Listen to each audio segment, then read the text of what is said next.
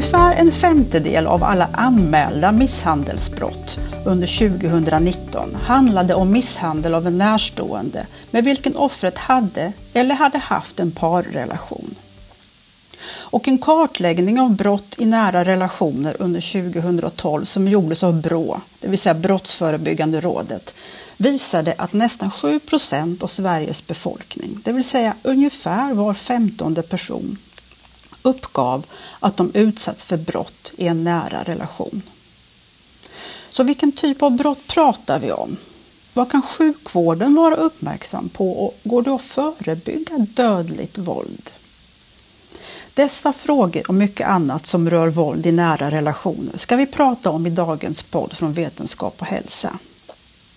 Jag heter Eva Bartonek och min gäst idag är Karin Örmon som är klinisk lektor inom psykiatrisk vård vid Malmö universitet men också forskningsledare vid Kompetenscentrum mot våld i nära relationer vid Västra Götalandsregionen. Så välkommen Karin! Tack Eva, tack! Jag brukar normalt säga välkommen hit, men det kan jag ju inte säga idag eftersom vi spelar in på distans på grund av det rådande smittspridningsläget just nu i slutet på november 2020. Så det här kan möjligtvis påverka ljudkvaliteten något. Men jag tänkte då att jag tror vi får börja med att reda ut det här. Vad är det vi menar egentligen när vi pratar om våld i nära relationer? För jag kan tänka mig att det första som många tänker på är kanske man som slår en kvinna, men det är väl mer komplicerat än så, eller kan du försöka reda ut det lite? Mm. Alltså våld i nära relationer inbegriper ju olika former av våld. Eh, det, det, det som du säger Eva, att just det här med mäns våld mot kvinnor är någonting som vi ofta tänker på då när det gäller våld i nära relation. Men våld i nära relation finns ju också i samkönade relationer så att säga, mellan två kvinnor och så vidare. I Sverige idag så finns det ju, eller även internationellt, olika riktningar just när det gäller det här med, med, med våld. Mäns våld mot kvinnor eller våld i nära relation, det lägger ju lite grann var, var, var man lägger tyngden någonstans när man tar det här greppet att prata om våld i nära relation, det är att man tappar det här med mäns våld mot kvinnor så att säga, som, som ändå sticker ut som väldigt specifikt när det gäller våldsutsatthet. Samtidigt så är våld i nära relation som begrepp mer inkluderande för att vi då har också barns våld mot föräldrar, vi har inom olika generationer i familjen men också i samkönade relationer. Så att Våld i nära relation är ju brukar man beskriva som tre olika inriktningar. Eh, dels är det ju mäns våld mot kvinnor eh, och det är ju oftast det våldet som är eh, eskalerande, det ökar intensitet, mycket kontroll, makt runt den, den delen. Och sen är det ju också det här situationsvåldet inom relationer där det är en man och en kvinna i en relation som, som utsätter varandra för våld då. Eh, och det är ju mer knutet till olika situationer eh, och händelser. Eh, och sen är det ju också det här våldet eh, som handlar om eh, försvarsvåldet så att säga. Och det är ju oftast det våldet som kanske kvinnor utsätter män för då. Det är ju när man försvarar sig eh, mot det våldet man utsätts för. Så våld i nära relation brukar liksom sammanfattas i de här tre olika beskrivningar. Men pratar vi också om det inkluderar både fysiskt och psykiskt våld då det här? Ja, sexuellt våld, ekonomiskt våld. Okej. Okay. Mm. Alltså jag skulle vilja återvända lite grann till eh, de här siffrorna från statistiken från Brå som jag nämnde i introduktionen. Och som sagt, eh, och där har man då kommit sett att av de misshandelsbrott som anmäldes under 2019, vilket var ungefär, totalt sett ungefär 60 000 då, och det finns förmodligen ett stort mörkertal. Men av dessa 60 000 så handlade dryga 10 000, det vill säga nästan en femtedel, om misshandel av en närstående eh, eh, med vilket offret hade eller hade haft en parrelation.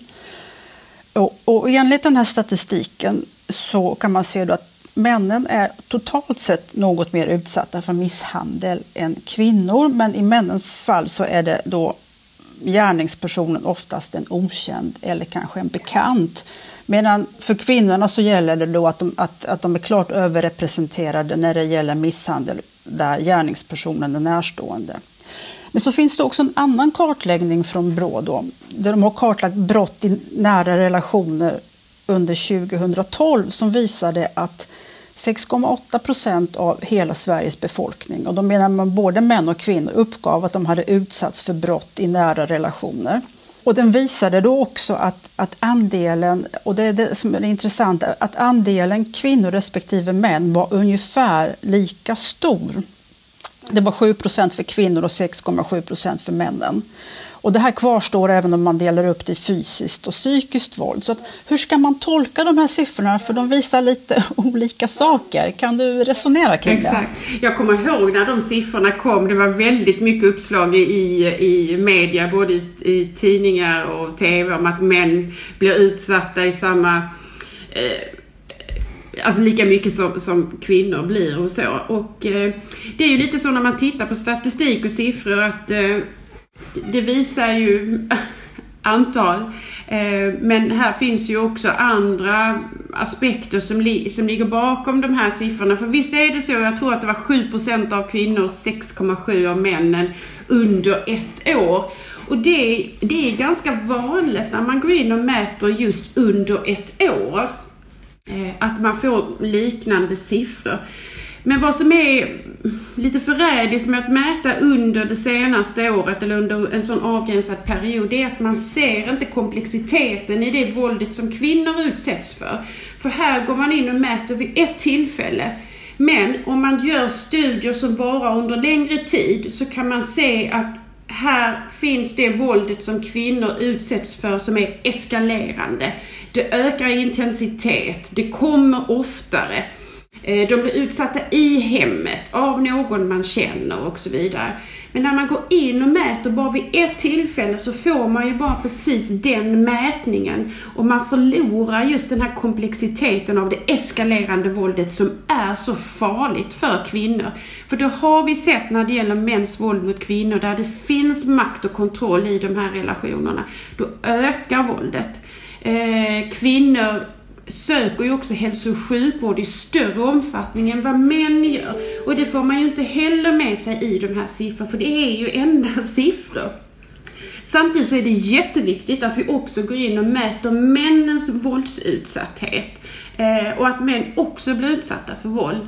Eh, framförallt är det ju Eva som du säger att det är ute i samhället eh, av någon som är okänd eller bekant. Det är oftast missbruk eller man är påverkad droger.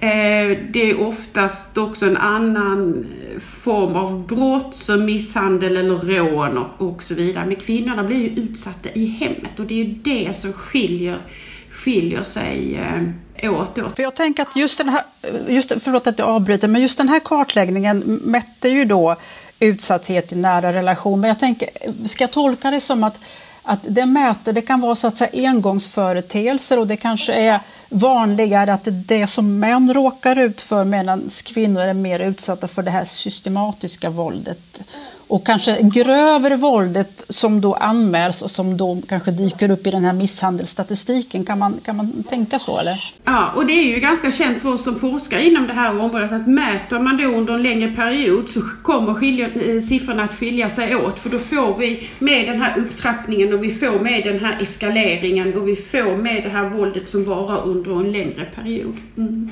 Eh, alltså, våld i hemmet ansågs ju länge som liksom en privat angelägenhet som som staten inte skulle lägga sig och så är det ju inte längre, tack och lov. Om vi skulle ta och prata lite grann om, om ett av dina projekt och det är eh, där du har studerat och kopplingen mellan psykisk ohälsa och våld i nära relationer och där tar du avstamp i det faktum att om jag har tolkat det rätt, var tredje kvinna som söker psykiatrisk vård har erfarenhet av våld i nära relationer. Ska berätta, vad, vad såg ni, vad kom ni fram till?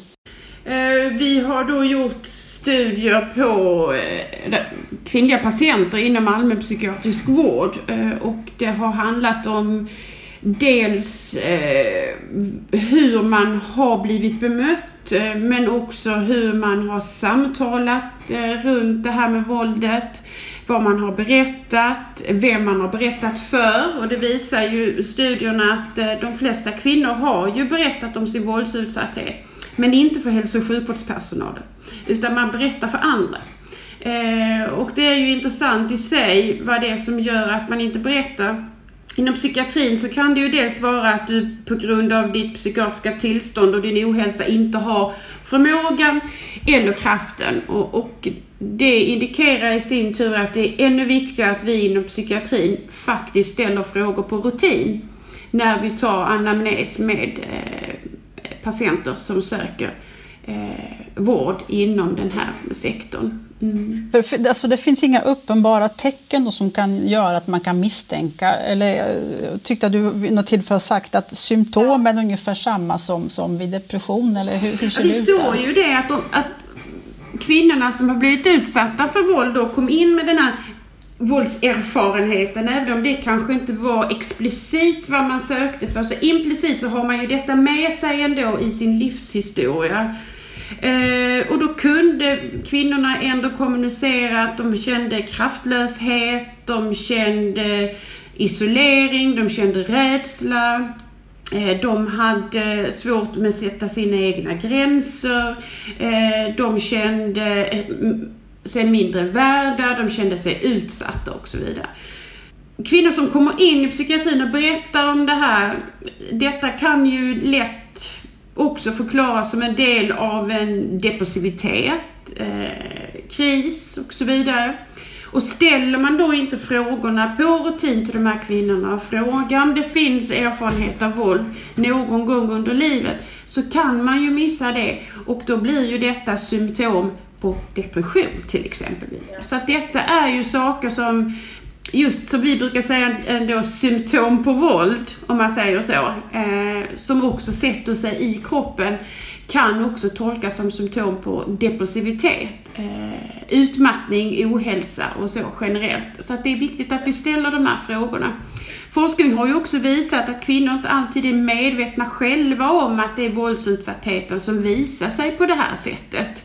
Eh, och eh, beroende på hur man har blivit bemött tidigare så är det inte alltid så lätt att kommunicera sin utsatthet. Eh, därför att eh, när du säger att de inte alltid är medvetna och det är kanske svårt att komma åt det här, men där har du ju använt dig av en väldigt intressant metod som handlar om tidsgeografi och livsberättelse. Kan du bara lite kort berätta liksom vad den går ut på? Visst är den spännande. Detta är ett jätteintressant sätt att både, det är en ansats men också ett sätt en, att förhålla sig och det är också en, en metod har vi använt det som datainsamling. Det är att vi gör eh, grafiska tidsförlopp. Och det har man ju alltid gjort i psykiatrin tidigare, men här knyter vi ihop tid och plats utifrån Torsten Hägerstrands tidsgeografi. Han var ju professor i, i, på Lunds universitet och han lever tyvärr inte längre. Och i tidsgeografi så har du fokus på platsens betydelse där just platsen blir ankare för minnet. Så att man, man färdas genom patientens livsförlopp tillsammans, börjar på den platsen där man är född eh, och eh, så utgår man ifrån eh, platsen, var man bodde, eh, vem man bodde där med. Eh, och det är lättare att komma åt de här djupare minnesstrukturerna när vi fokuserar på en fysisk plats istället för hur var livet för dig när du var tio? Eller hur var det ännu svårare 1986 till exempel. Så, så, konkret så ska ni ställa frågan, ja när du, när du bodde på den adressen när du var liten där och, och, och så, och så frågar du hur de mådde då, hur de upplevde sin situation eller vad, vad är det för frågor? Ja, man börjar med att rita själva livslinjen och sen så går man in och pratar just om sociala händelser. Hur var det när du började skolan och med syskon och så vidare. Eh, just för att dels kicka igång minnet lite grann men också väl börja med det som inte är eh, så sårbart och sen går vi in på stressfulla händelser. Eh, och det kan vara både våld, missbruk, psykisk ohälsa och så vidare. Så jag och Charlotta Sundqvist som är kollega på Malmö universitet, vi har ju då jobbat vidare med detta i flera olika forskningsprojekt men även fått eh, pedagogiska medel för att ta fram ett eh, mjukvaruprogram att använda. Mm. Men vad har, det här, har, vad har det resulterat i rent praktiskt? Alltså har det implementerats i vården eller på något sätt? Ännu har du inte gjort det. Vi jobbar ju med det här. Eh, däremot så har vi gjort det på utbildningen, på specialistsjuksköterskeutbildningen, psykiatrisk vård. Eh, när man gör sin verksamhetsförlagda utbildning inom allmänpsykiatrin eller bero, missbruk och beroende så gör man, eller man har möjlighet att göra just tidsgeografiska anamneser med patienterna eh, för att då få en större kartläggning Eh, både för, sin, för vårdens skull så att säga, eh, men framförallt för patienten. Eh, för att också kunna lyfta fram det som är av betydelse. Eh, anamnesen är ju någonting som, som har krympt, eh, även om vi pratar om eh, vikten av patienters berättelse så eh, är min upplevelse att den inte får samma utrymme kanske som tidigare och det är oerhört väsentligt framförallt i psykiatrin där vi har våra vi, vi, vi har våra minnen med oss och många av de kvinnorna som jag träffade och intervjuade har ju blivit utsatta eh, under flera perioder i livet. Även eh, som, som barn då om man har det med sig in i vuxenpsykiatrin. Mm. Mm. När jag presenterade dig så sa jag att du dels var klinisk lektor vid Malmö universitet men också att du var forskningsledare vid Kompetenscentrum mot våld i nära relationer vid Västra Götalandsregionen. Och där leder du ett forskningsprojekt som handlar just om dödligt våld i nära relationer. Men kan du bara lite snabbt eh, säga, vad, vad är det här Västra Götalands kompetenscentrum? Ja, detta är ju ett kompetenscentrum som har som uppdrag att eh, framför allt, eh, vi har ett uppdrag mot hälso och sjukvården och tandvården i Västra Götaland med att utbilda eh, om att ställa rutinmässiga frågor om våld men också metod. Eh, med själva metoden men också baskunskap för att man ska kunna ta hand om den här Eh, frågan, de här patienterna som, som söker eh, vård. Då. Men vi har också som uppdrag att bedriva och sammanställa eh, forskningsresultat eh, och att delge hälso och sjukvården det. Och en av våra stora projekt som vi har nu det är det dödliga våldet. Kan du, berätta, kan du berätta lite om det? Jag vet, det är ett pågående projekt, men vad går det att berätta? Ja, grunddatan är då eh, alla former av dödligt våld i nära relation i Västra Götaland 2000 till 2016, alltså under en 15-årsperiod. Och det är då män som har mördat kvinnor och kvinnor som har mördat män. Alltså det är vuxna relationer och det är också samkönade relationer. Eh, och tanken är då, det, det, övergripande syftet, det är ju att vi ska kunna hitta de här resultaten för att kunna vara behjälpliga eh, när det gäller hälso och sjukvård, eh, strategier, omhändertagande, riskfaktorer eh, och så vidare. För det här med det dödliga våldet, det är ju ändå så att eh, man brukar säga att cirka 17 kvinnor per år generellt eh, blir mördade av en eh, man som man lever eller har levt med i en relation. Och eh, att Socialstyrelsen har ju också hittat i sina dödsfallsutredningar att flertalet av de här kvinnorna, den senaste utredningen, eller både kvinnor och män egentligen, den senaste dödsfallsutredningen visade att 20 av 21 eh, personer som sen blev mördade hade ju sökt hälso och sjukvård året innan senaste 12 månaderna innan. Och det indikerar ju ändå att vi inte inom hälso och sjukvården har lyckats med att skydda de här eh, patienterna. Ja, när du säger att ni liksom försöker kartlägga eh, riskfaktorer och, och så, vad, är det man, vad är det man letar efter? Vilken typ av riskfaktorer eh, är det, är det man ska vara uppmärksam på? Mm, vi har ju gått igenom tingsrättsdomar eh, och eh, vi har också jämfört med olika register eh, med vårdkonsumtion, eh, hälso och sjukvård. Vi har jämfört med misstankeregistret och, och så vidare. Eh, vi har också gått in och sett på tidigare domar och så. Eh, och eh, vad vi har sett det är ju i material som ännu inte är publicerat att man har ju en ökad vårdkonsumtion. Man har ju sökt hälso och sjukvård i större omfattning som förövare då än vad kontrollgruppen har gjort. Här behöver vi kanske förtydliga att man har sett att det är både offren och förövarna som söker vård i större omfattning under tiden som föregår mordet. Vad är det de söker för? Ja, det, alltså det kan jag inte riktigt gå in på ännu för det är inte klart och jag sitter inte på den datan själv just nu men den håller på att analyseras. Men vi hade ett möte bara för ett tag sedan som indikerar att här finns väldigt tydliga eh, siffror på att det finns en, en, eh, en, en ökad vårdkonsumtion hos de här eh, förövarna då.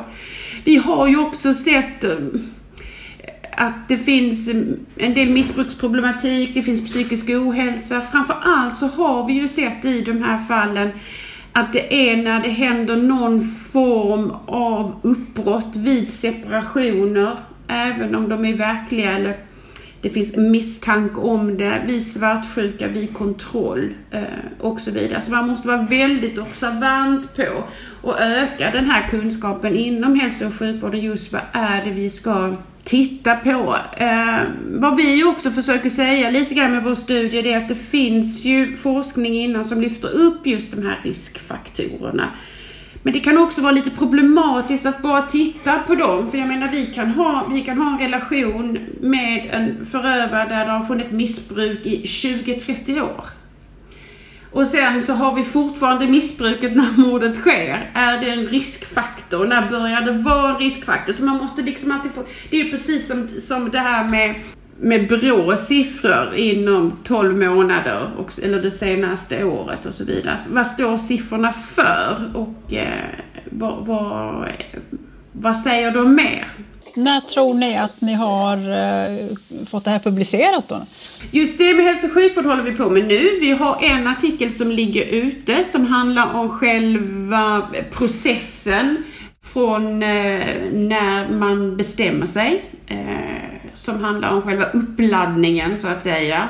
Och sen som övergår i mordet och vad händer efteråt. Den finns publicerad.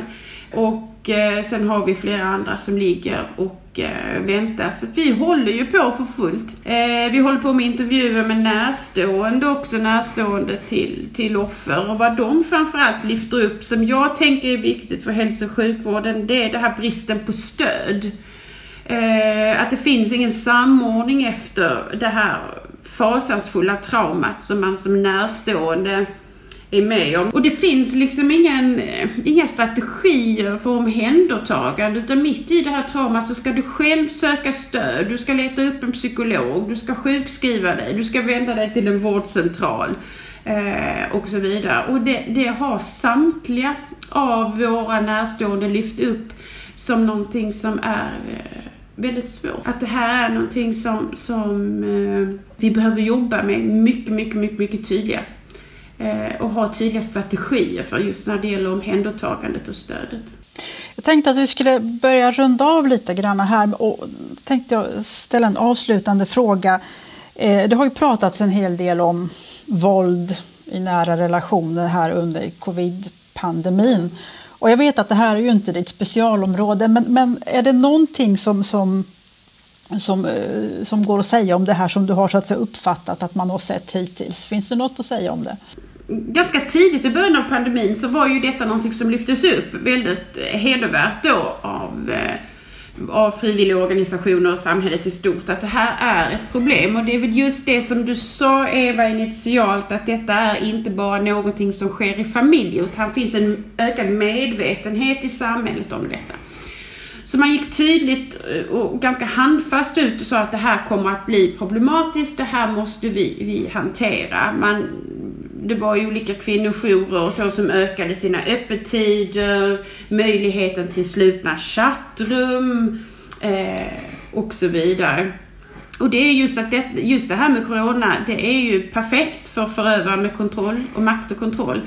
Där man kan låsa in sitt offer i, i bostaden utan någon form av kontakt och kalla det här då eh, social distansering det visar ju lite olika saker då. Går man in och jag var inne och tittade på WHO igår då eh, och det visar ju sig i deras sammanställning att man kan internationellt säga att, att våld mot kvinnor i hemmet har ökat eh, under eh, pandemin. Samtidigt så finns det ju också siffror som visar, och det är, det, det, det är så här med, med forskning och det som gör det så spännande också, att, att på en del ställen så har det ju här sjunkit Eh, men det kan ju också indikera att isoleringen är ännu större nu än vad den var förr. Så det är väldigt svåra siffror att säga i nuläget.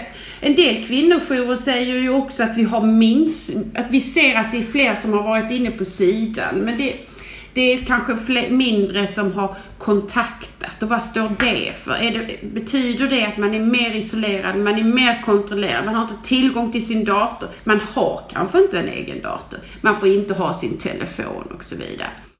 Så att eh, det enda man kan säga det är att det har ökat. Eh, det vore konstigt också om det inte skulle öka för detta är, är precis i, i den här miljön som våld mot kvinnor i nära relation sker.